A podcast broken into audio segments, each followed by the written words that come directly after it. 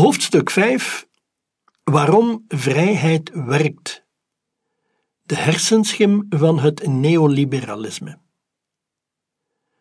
Should we shout, should we scream? What happened to the post-war dream? Oh Maggie, what have we done? Citaat van Roger Waters.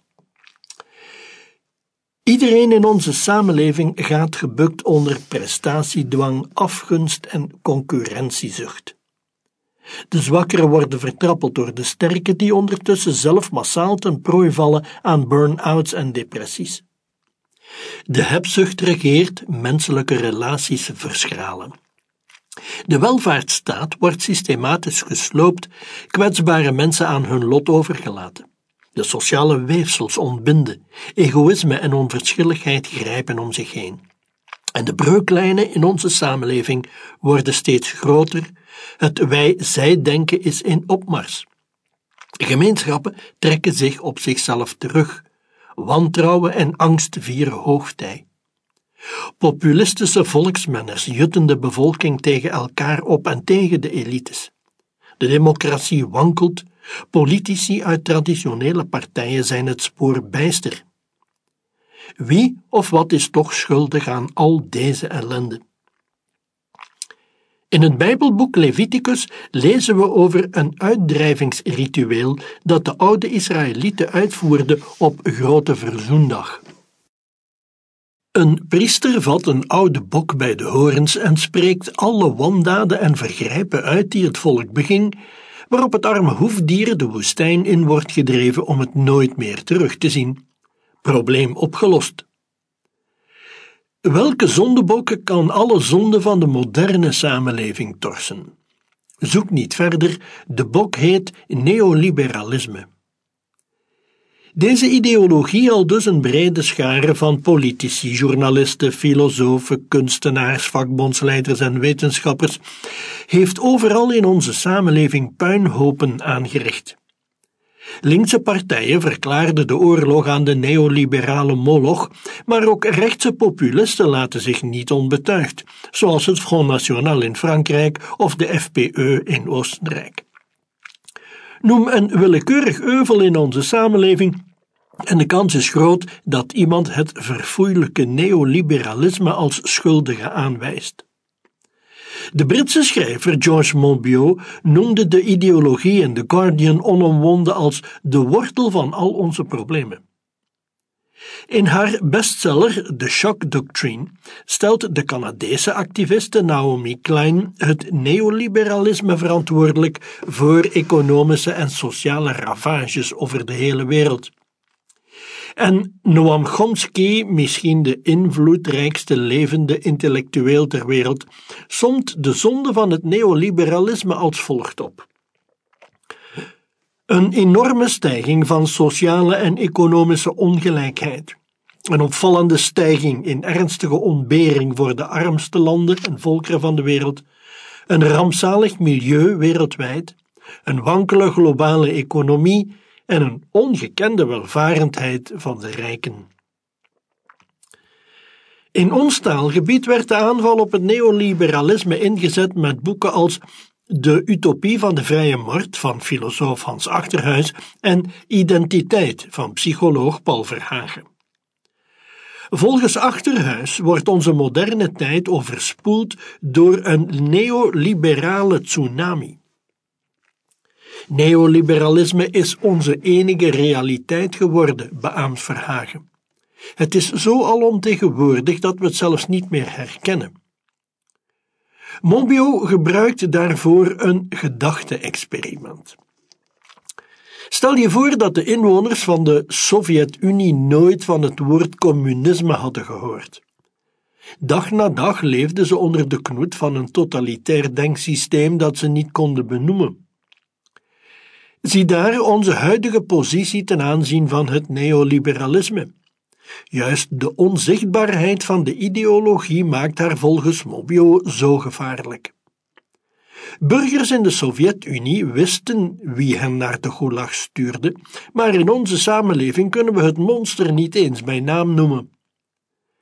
Die anonimiteit is zowel een symptoom als een oorzaak van zijn kracht, aldus Monbiot. Waar zitten al die neoliberalen die ons in de ellende hebben gestort? Bijna niemand draagt het etiket neoliberaal tegenwoordig als eretitel. Het begrip wordt, net zoals cultuurmarxisme of postmodernisme, bijna uitsluitend gebruikt als scheldwoord door critici. Op zich is dat geen probleem. Dat niemand zichzelf neoliberaal noemt, wil niet zeggen dat neoliberalisme niet bestaat. Laat ik beginnen bij wat voor de hand ligt. Neoliberalisme is een vorm van liberalisme, een filosofische en politieke stroming met een lange traditie, ontwikkeld door denkers als John Locke en Adam Smith.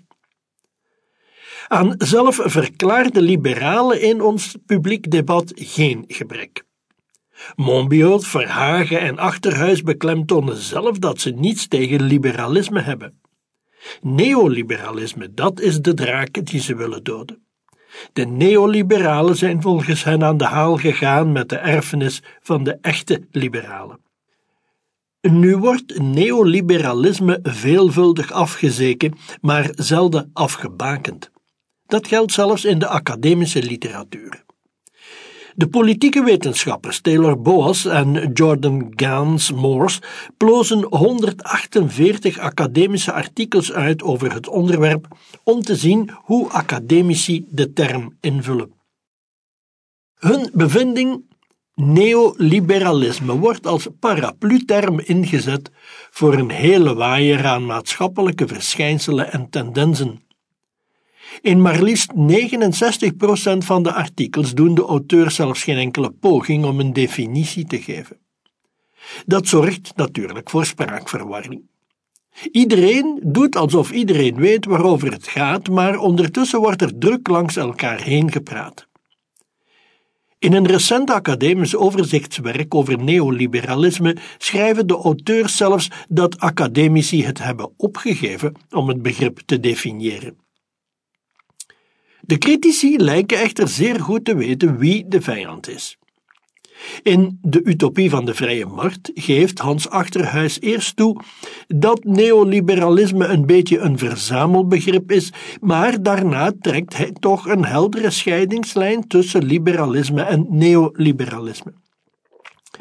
Liberalen hebben een positieve houding ten aanzien van markten, aldus achterhuis, maar neoliberalen koesteren een blind geloof in de werking van de vrije markt. Liberalisme is een eerbiedwaardige politieke filosofie.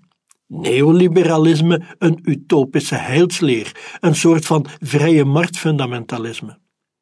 En dat levert volgens Achterhuis een scherp onderscheid op tussen de oude garde en de nieuwe lichters. Klopt die diagnose? Hebben de neoliberalen de erfenis van het liberalisme verkracht? Daarvoor moeten we even de geschiedenis induiken. Een beknopte geschiedenis van het neoliberalisme. Er was eens een tijd, niet zo lang geleden, toen het woord neoliberalisme nog een heldere betekenis had. Er liepen zelfs trotse neoliberalen rond. De Duitse socioloog Alexander Rusthoff muntte de term in 1938 op het beroemde Walter Lippmann colloquium in Parijs. De opzet van dat colloquium was een herbronning van het liberalisme. Sinds de grote depressie van de jaren 30 bevond het liberalisme zich namelijk in een diepe crisis, zowel economisch als politiek. Bijna niemand geloofde nog in de weldaden van de vrije markt en ook de liberale democratie kon op steeds minder aanhang rekenen. Nieuwe ideologieën als fascisme, communisme en nationaalsocialisme rukten op over de hele wereld. Sommigen voorspelden het einde van de liberale democratie, anderen stelden dat deze maatschappijvorm hoogstens in de Angelsaksische landen zou overleven.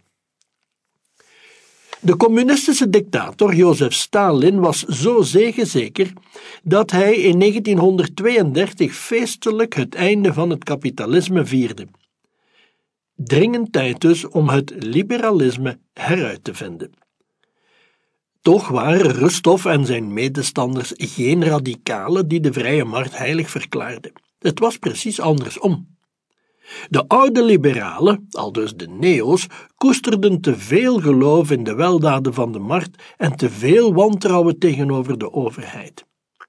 Het klassieke laissez-faire dogma van het 19e-eeuwse liberalisme, dat uitging van een ongebreidelde vrije marktwerking, was volgens hen mede verantwoordelijk voor de Grote Depressie.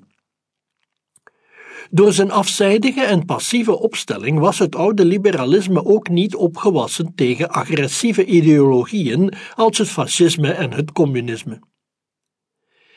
De Nederlandse filosoof Maarten van Hees en zijn collega's schrijven daarover in hun boekje Neoliberalisme. De liberalen hadden zich met een beroep op een doctrinair laissez-faire veroordeeld tot niets doen, terwijl allerhande misstanden om optreden schreeuwden. De oplossing van Rusthoff en de zijnen een eigentijds liberalisme dat niet achteroverleunde en blind vertrouwde op de onzichtbare hand, maar dat ook een positieve rol zag weggelegd voor de overheid. Een liberalisme dat zowel soepeler als krachtdadig was. De titel van een boek dat Rustov later zou publiceren, Zwischen Kapitalismus en Kommunismus, vat de gulden middenweg van het neoliberale project mooi samen. Economische en politieke vrijheid bleven het uitgangspunt, maar wel met correcties en duidelijke spelregels, vastgelegd door een sterke overheid. Al die mooie plannen waren buiten Adolf Hitler gerekend, die de wereld kort daarna in een vijf jaar durende wereldoorlog stortte. Het had weinig gescheeld of het liberalisme was toen volledig van het Europese continent gevaagd. Na dit vijfjarige oponthoud, toen het nationaal-socialisme definitief verslagen was, wilde een groep liberale denkers de plannen van Rustov en de zijnen nieuw leven inblazen. Zij werden later bekend als de Mont Society, genoemd naar het Zwitserse dorpje waar ze in 1947 voor het eerst bijeenkwamen. Deze groep, die nog altijd bestaat, telde bij haar oprichting verschillende denkers die later zouden uitgroeien tot de invloedrijkste economen en filosofen van de 20e eeuw, zoals de Amerikaan Milton Friedman en de Oostenrijkers Friedrich Hayek, Ludwig von Mises en Karl Popper. Net zoals voor de oorlog streefden de denkers van Montpellier naar een gulden middenweg die zowel de valkuilen van het collectivisme als die van het laissez-faire denken zouden vermijden. In zijn beroemde boek The Road to Serfdom vaart Friedrich Hayek uit tegen de gevaren van de socialistische planeconomie, maar hij behoudt evenveel vitriool voor de laissez-faire liberalen. Niets berokkende zoveel schade aan het liberalisme, aldus Hayek, als het hardnekkige geloof in het laissez-faire beginsel. De overheid moet voor Hayek dan ook relatief ruime bevoegdheden krijgen. Infrastructuurwerken, sociale zekerheid, huisvesting, regulering van werkuren, milieubescherming, algemene leerplicht enzovoort. De jongere Milton Friedman, die later de fakkel zou overnemen van Hayek, zat grotendeels op dezelfde lijn. In een invloedrijk essay uit 1951, genaamd Neoliberalism and Its Prospects, een van de zeldzame teksten waarin iemand de term neoliberalisme trots omarmt, stelt hij dat liberalen de staat niet langer als een gezworen vijand mogen beschouwen. De grootste beperking van het laissez-faire liberalisme is dat het om een louter negatieve filosofie gaat.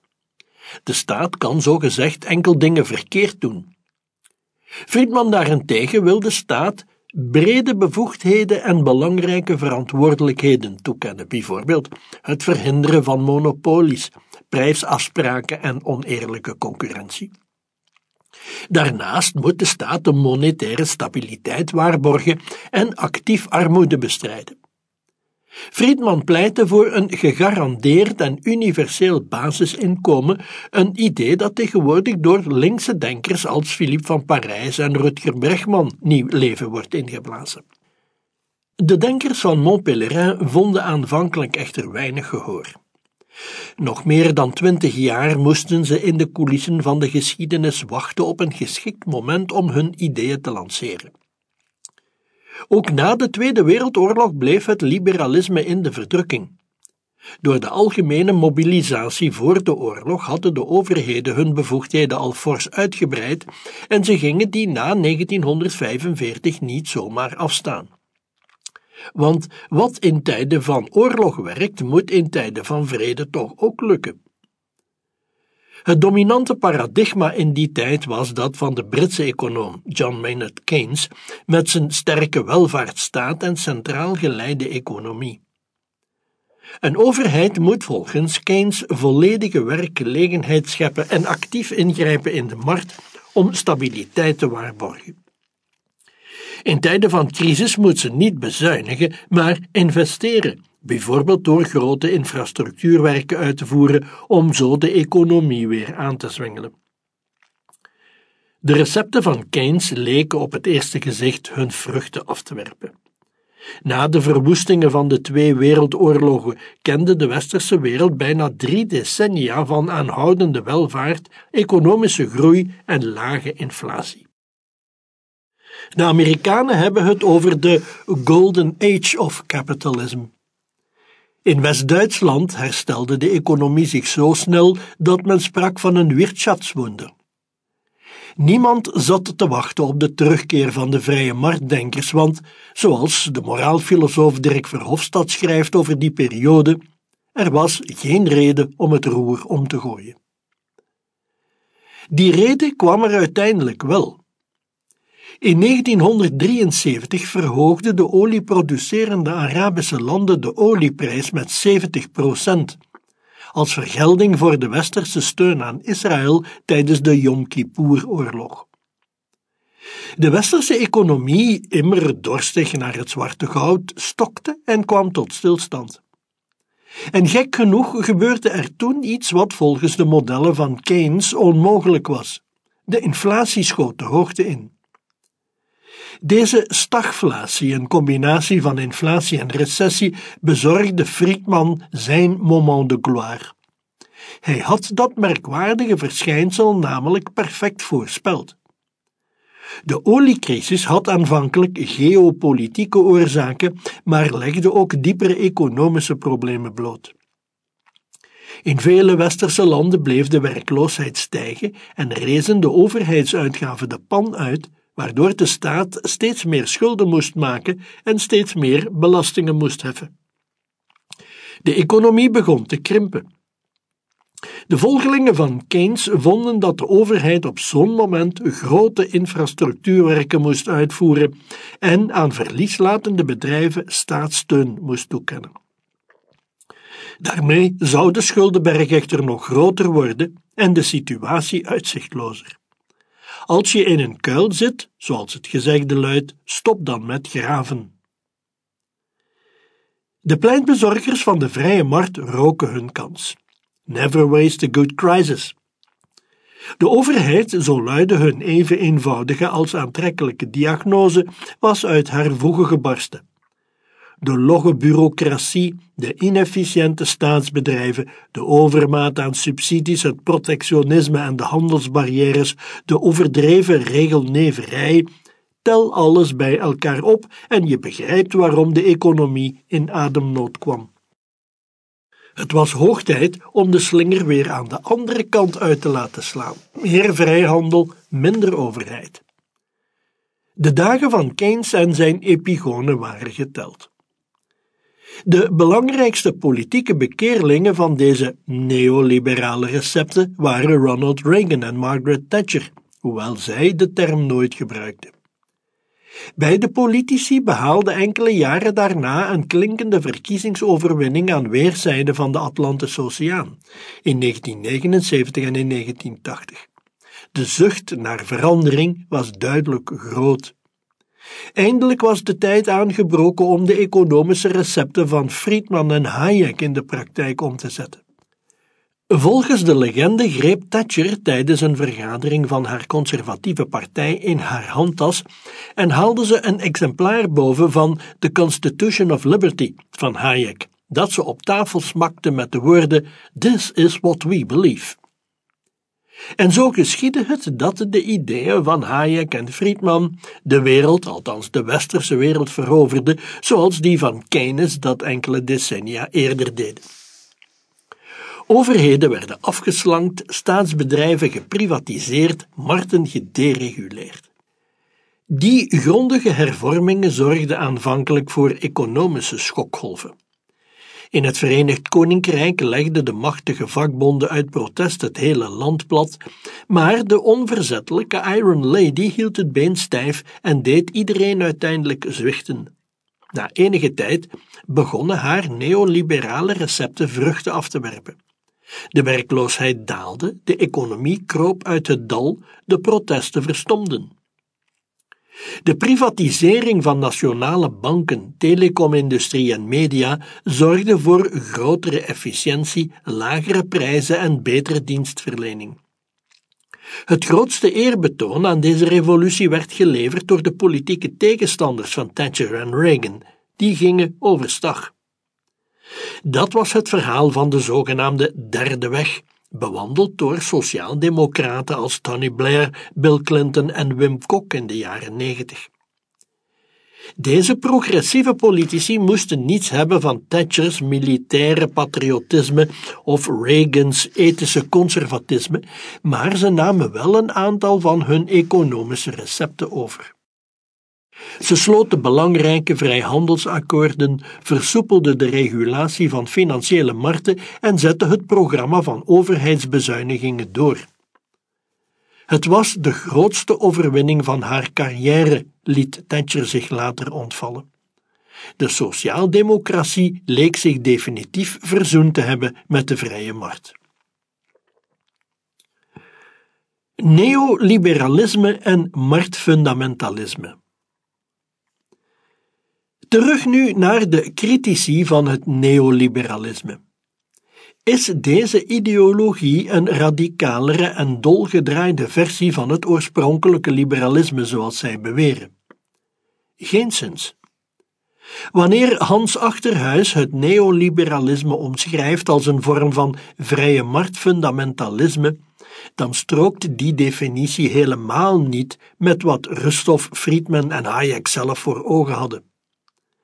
Doordat de Mont Pelerin Society zich oorspronkelijk afzette tegen het dominante collectivisme van die tijd, kan de indruk ontstaan alsof ze elke overheidsinmenging en regulering afwees en de hele samenleving wou vermarten. Maar dat klopt niet. De denkers van Montpellier wilden inderdaad minder overheid, bijvoorbeeld door staatsbedrijven te privatiseren en overheidssubsidies af te schaffen, maar ze pleiten niet voor een ongebreidelde marktwerking. In vergelijking met de klassieke laissez-faire liberalen waren de denkers van Montpellier net gematigder. Zij wilden een sterke overheid die heldere regels bepaalt de markt in goede banen leidt en de burgers beschermt tegen wanpraktijken. Binnen de Montpellier Society heerste er natuurlijk ook oneenigheid over allerlei zaken. De vervenste pleitbezorger van het vrije marktdenken was wellicht Ludwig von Mises. Tijdens een vergadering in Montpellier, die werd voorgezeten door Milton Friedman, stormde Mises de zaal uit terwijl hij riep: Jullie zijn allemaal een bende socialisten. Dat was een beetje heet gebakerd, maar het toont wel aan dat de andere denkers van Montpellier niet vies waren van wat overheidsinmenging. In zijn latere leven schoof Friedman, die vanaf de late jaren 50 Hayek als publieke intellectueel overvleugelde, wel steeds verder op naar een klassiek laissez-faire liberalisme, waarin de rol van de overheid zoveel mogelijk wordt ingeperkt. Enkele ervaringen met mislukte overheidsinterventies in de Verenigde Staten deden bij Friedman de sepsis over overheidstaken reizen. Niet toevallig gebruikte hij daarna steeds minder de term neoliberalisme om zichzelf te beschrijven. Friedman stelde voor om het minimumloon af te schaffen, het onderwijs te privatiseren, alle handelsbarrières en landbouwsubsidies te slopen en drugs volledig te legaliseren. Rutger Bregman schrijft daarover: Eigenlijk was er geen probleem of Friedman gaf de overheid er de schuld van. En steeds zag hij de markt als oplossing. Voor wat de latere Friedman betreft is dit niet ver van de waarheid. Friedmans hernieuwde radicalisme was ook tekenend voor de tijdgeest. Toen de Mont Pelerin Society het levenslicht zag, vormden de vrije marktdenkers een kleine minderheid. Vanaf de jaren zestig kregen de liberalen echter steeds meer wind in de zeilen, waardoor hun zelfvertrouwen groeide en ze minder bereid waren tot compromissen.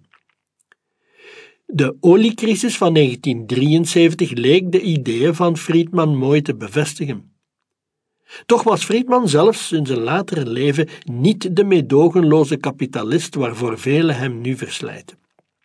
Zo bleef hij vasthouden aan zijn voorstel voor een negatieve inkomstenbelasting, om de kwetsbaarsten in de samenleving te helpen.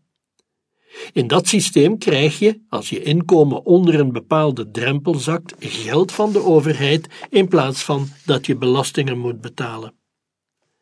Dat was een duidelijke inbreuk op de werking van de vrije markt, omdat de overheid hier ingrijpt om goederen anders te verdelen dan zou voortkomen uit de vrije interactie tussen individuen. Toch wilde Friedman zo'n basisinkomen omdat hij oprecht bekommerd was om arme mensen. Die nuances zijn echter niet besteed aan de critici van het neoliberalisme, die verkiezen alles op een hoop te gooien. Door het klassieke laissez-faire liberalisme te verwarren met de gulden middenweg van de denkers van Montpellerin, keren ze de oorspronkelijke betekenis van het woord neoliberalisme ook helemaal om. Neoliberalisme lijkt dan plots een fanatiekere versie van het oorspronkelijke liberalisme. En de verwarring gaat nog verder.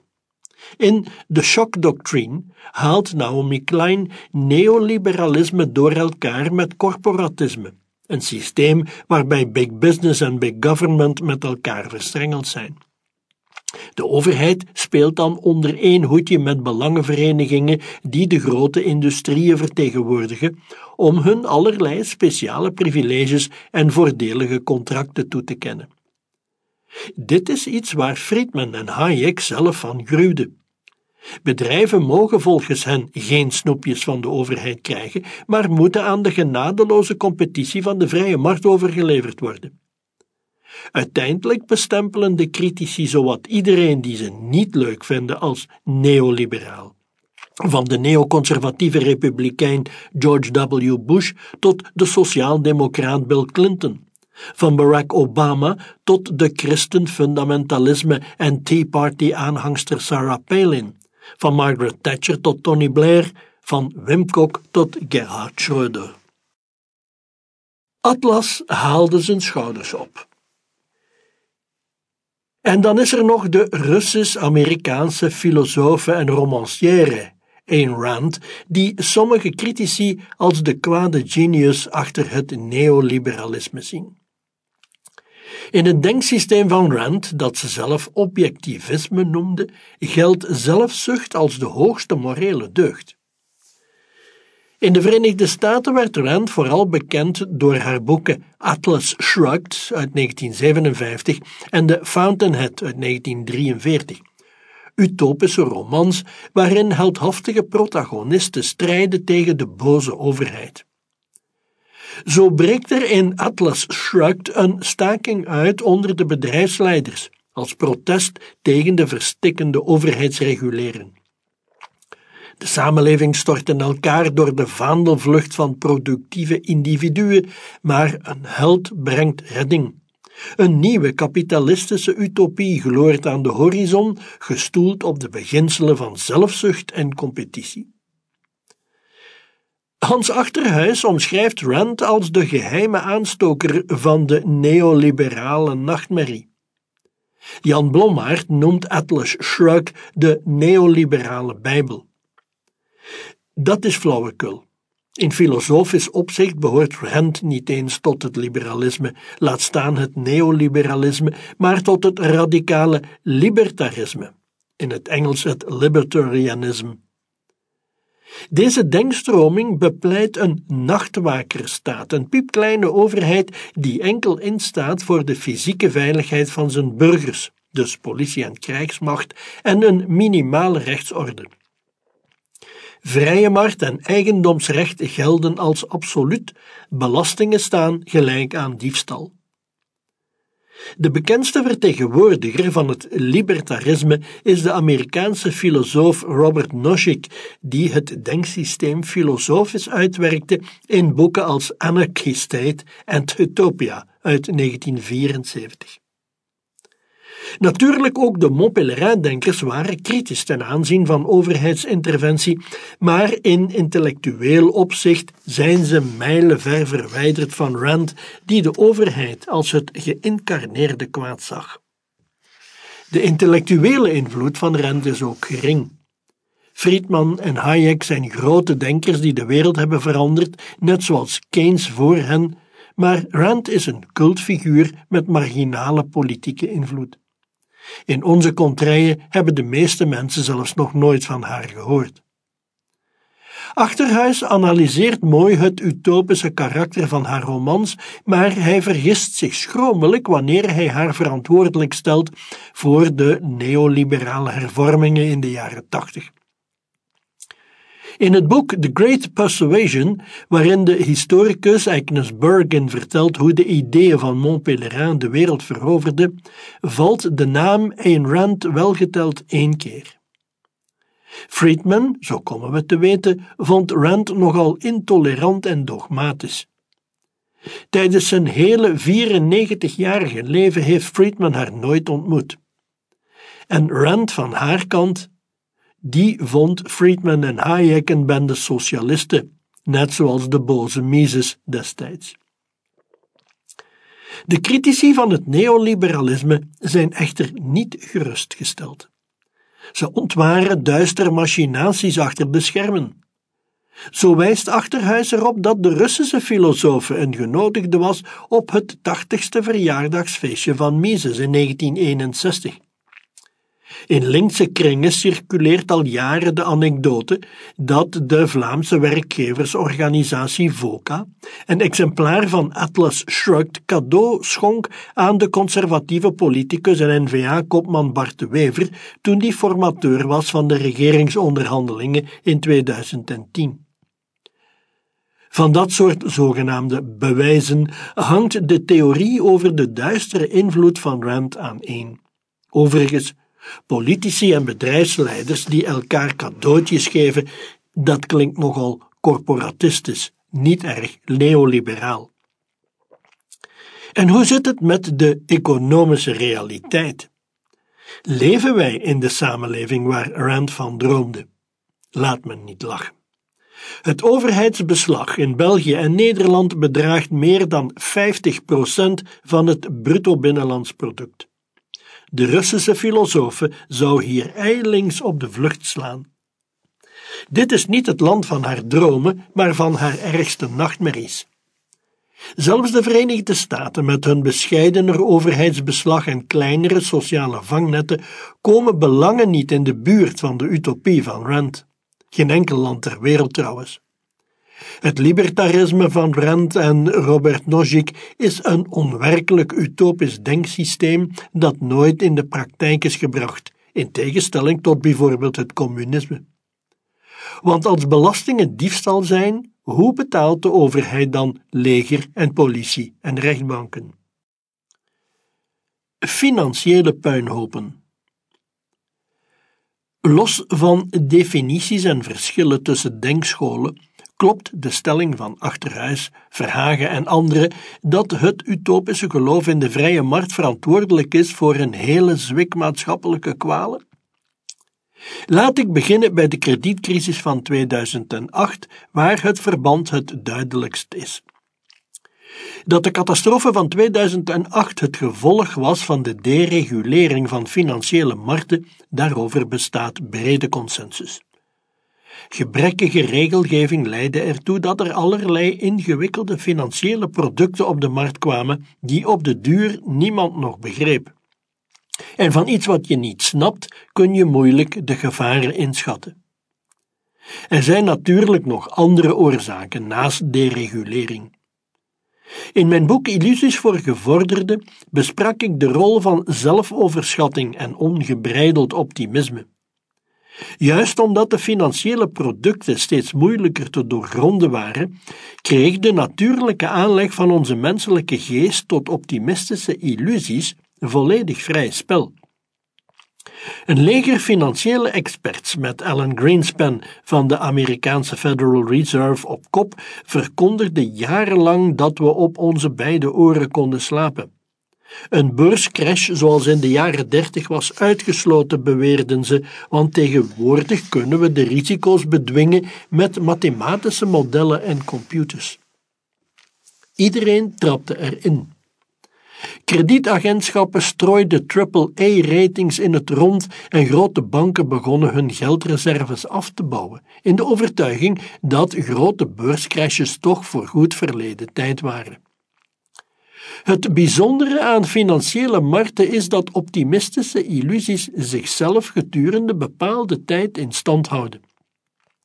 Als iedereen op de beursvloer gelooft dat de koersen zullen blijven stijgen, dan zullen de koersen ook stijgen. Dan heerst er zogenaamd vertrouwen op de financiële markt. Tot de twijfel toeslaat en de bubbel uiteenspat. De bankwereld kende ook een aantal perverse prikkels, zoals riante bonussen, die roekeloos gedrag, onverantwoorde risico's en korte termijn denken in de hand werkten, met een zorgelijke normvervaging tot gevolg. En daarnaast was er ook schadelijke belangenverstrengeling. De mensen die voor grote banken werkten vertoefden in dezelfde kringen als de waakhonden die de ratings toekennen. Objectiviteit en onpartijdigheid waren verzoek. Niet alles was dus de schuld van de vrije markt en overheden gaan zelf niet vrijuit voor de kredietcrisis. Met name de Amerikaanse overheid voerde in de jaren voor 2008 een beleid waarbij ze via semi-publieke banken als Fannie Mae en Freddie Mac goedkope leningen verstrekte aan mensen die het zich eigenlijk niet konden veroorloven. Dat moest de economie stimuleren. Dat beleid was niet alleen roekeloos optimistisch, het kwam ook neer op een ernstige verstoring van de marktwerking. In een echte vrije markt is een bank niet geneigd om leningen te verstrekken aan mensen die het waarschijnlijk niet terug kunnen betalen. Door de interventie van de Amerikaanse overheid gebeurde dat wel, met alle gevolgen van dien. Als de vrienden van de vrije markt nu roepen: zie je wel te veel overheid, dan hebben ze dus wel degelijk een punt. Er is nog een andere complicatie. De kredietcrisis van 2008 werd uitgelokt door een gebrek aan regulering, maar in een ander opzicht was de financiële markt net niet vrij genoeg. Een veelgehoorde uitdrukking in de nasleep van de crisis was dat de banken too big to fail waren. En dat klopt.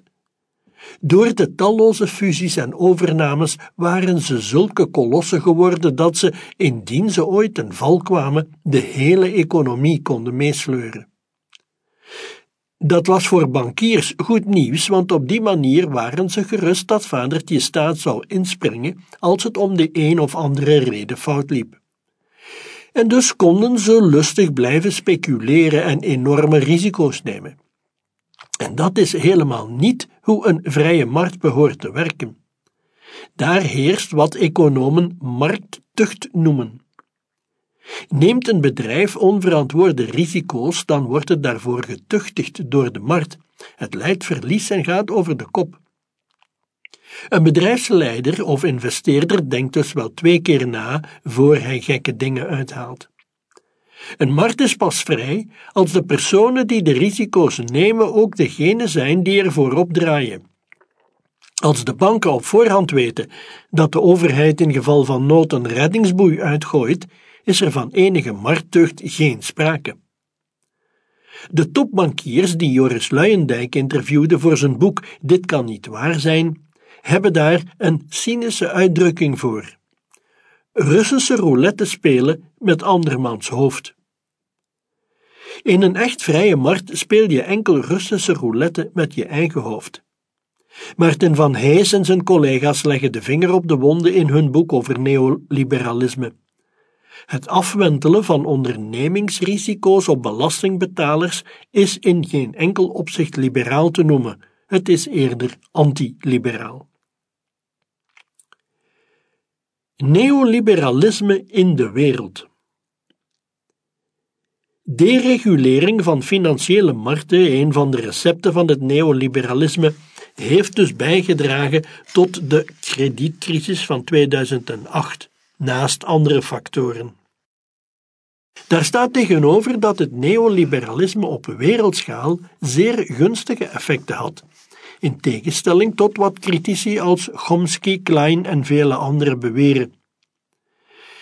In ontwikkelingslanden heeft de heilige drievuldigheid van het neoliberalisme, vrijhandel, deregulering en privatisering, geleid tot een forse welvaartsstijging. De extreme armoede in de wereld is sinds de jaren 80, toen Thatcher en Reagan aan de macht kwamen, met een rotvaart gedaald, van 44% naar 9,6%. En dat is geen toeval.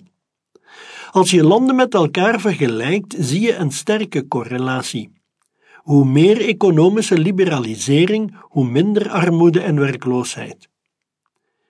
In het meest vrije quintiel, dat is het vijfde deel van de wereld, waar neoliberale recepten werden toegepast, bedraagt de armoede volgens de Verenigde Naties 15,7 procent. En dat is een stuk lager dan het wereldgemiddelde van 29,8 procent. In het minst vrije quintiel, waar nog steeds allerlei handelsbarrières en importtarieven gelden die neoliberalen willen afschaffen, bedraagt de armoede maar liefst 37,4 procent, dus meer dan het dubbele van het liberale of het neoliberale deel van de wereld. De huidige wereld is dus eigenlijk niet neoliberaal genoeg. Het is bijvoorbeeld een godspe dat de Europese Unie tot op de dag van vandaag jaarlijks miljarden aan landbouwsubsidies uitbesteedt voor haar eigen boeren. Dat is een vorm van oneerlijke marktverstoring die de opkomende economieën op twee manieren versmacht. Niet alleen krijgen Afrikaanse boeren geen toegang tot de enorme markt van het rijkste deel van de wereld, maar wij dumpen onze gesubsidieerde landbouwproducten daar ook nog eens op de lokale markten, waardoor de boeren hun eigen producten niet meer aan de man kunnen brengen. Als we een eerlijke wereld willen, hebben we juist meer vrije marktdenken nodig en niet minder. Ook in het rijke Westen had het neoliberalisme heilzame effecten. Tot in de jaren tachtig, voor de komst van de neoliberale hervormingen, waren telecommunicatie en luchtvaart in veel westerse landen in handen van de overheid. Bellen was peperduur, telefoons waren lomp en inefficiënt en de dienstverlening was onbetrouwbaar. Reizen met het vliegtuig kostte een fortuin. Deregulering en privatisering in deze sectoren hebben bijgedragen aan minder administratieve romslomp, meer innovatie en minder inefficiëntie. Dat betekent natuurlijk niet dat alles roze geur en maneschijn is. De problemen die ontstonden zijn echter vooral een gevolg van onvolledige of halfslachtige liberalisering. Een goed voorbeeld daarvan is het openbaar vervoer. Spoorwegmaatschappijen als de NMBS of de NS bevinden zich in een soort schemerzone tussen de publieke en private sfeer. Ze genieten een wettelijk monopolie op het gebruik van het spoorwegennet en blijven deels in handen van de overheid, maar ze worden wel geacht zich als een commercieel bedrijf te gedragen. Daardoor worden spoorwegbedrijven door de vrije markt amper getuchtigd. De overheid springt toch bij als het fout gaat. Daarmee combineert deze situatie de slechtste van beide werelden. De inefficiëntie van overheden en de marktconforme beloningen voor CEO's. De ironie is dat neoliberalen als Hayek jaren geleden al waarschuwden voor de gevaren van deze halfslachtigheid. In zijn boek The Road to Serfdom schrijft hij dat we een duidelijke keuze moeten maken. Ofwel overheid, ofwel markt, maar geen mengelmoes van beide. Zowel de vrije markt als de centrale sturing worden slechte en inefficiënte instrumenten wanneer ze onvolledig zijn. Een mengeling van de twee betekent dat geen van beide echt werkt en dat het resultaat slechter zal zijn dan wanneer één systeem consequent gebruikt zou worden. Je ziet, we kunnen nog leren van de neoliberalen. Tegenstrijdigheden. En wat met de minder tastbare sociale effecten van het neoliberalisme, die ik aan het begin van dit hoofdstuk retorisch opzonde. Hoe zit het met de epidemie aan burn-outs en depressies? Het wantrouwen en de verschraling van menselijke relaties, de groeiende onverschilligheid en eenzaamheid.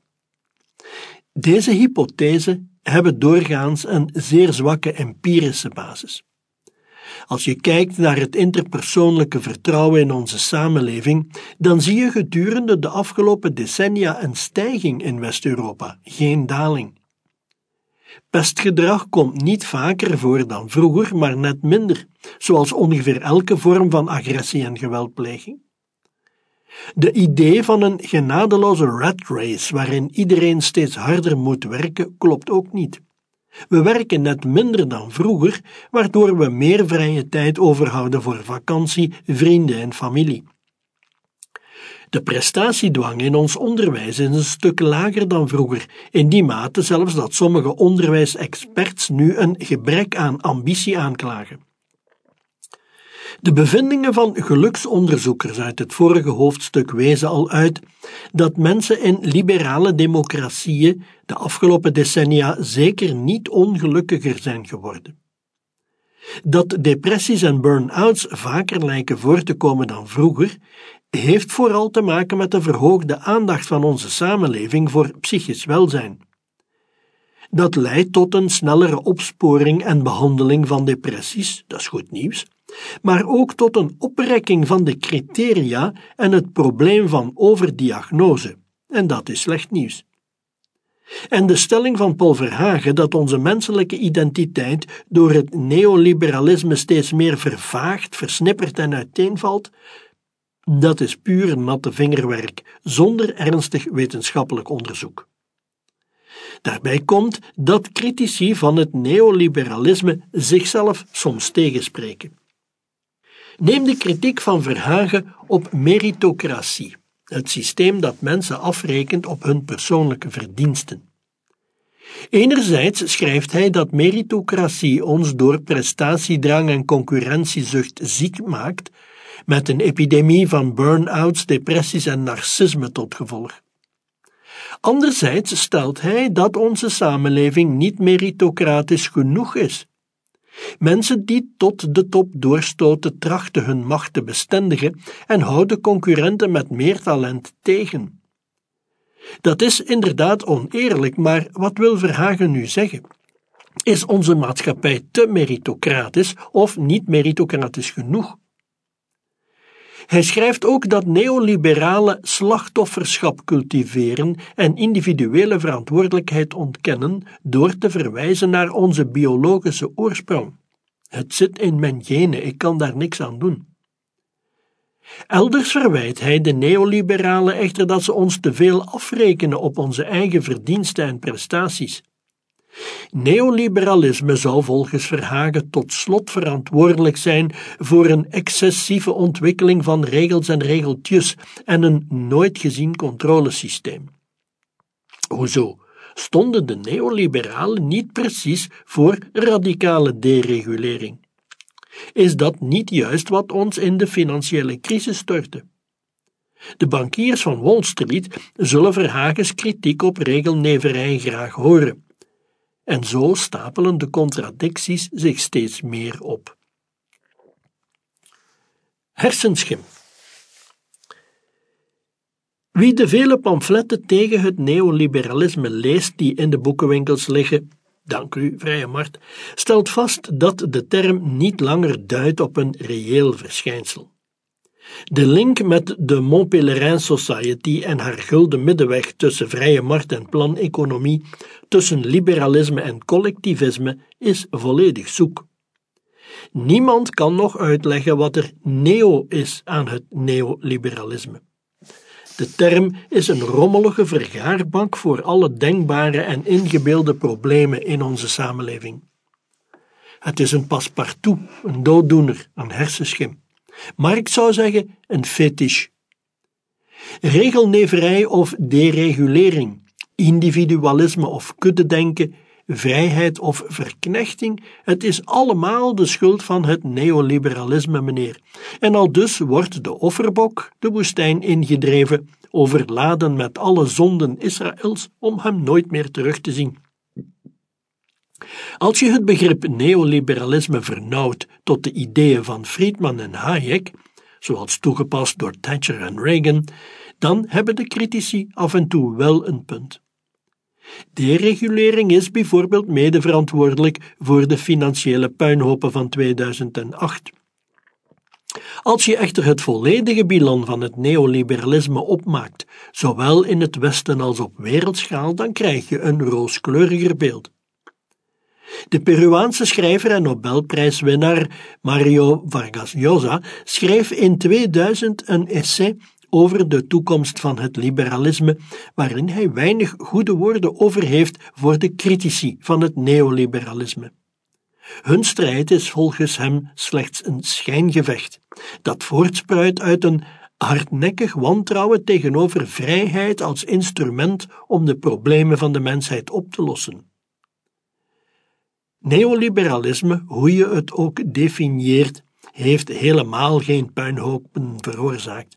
De echte puinhoop is alle rommel die critici erover bijeengeschreven hebben.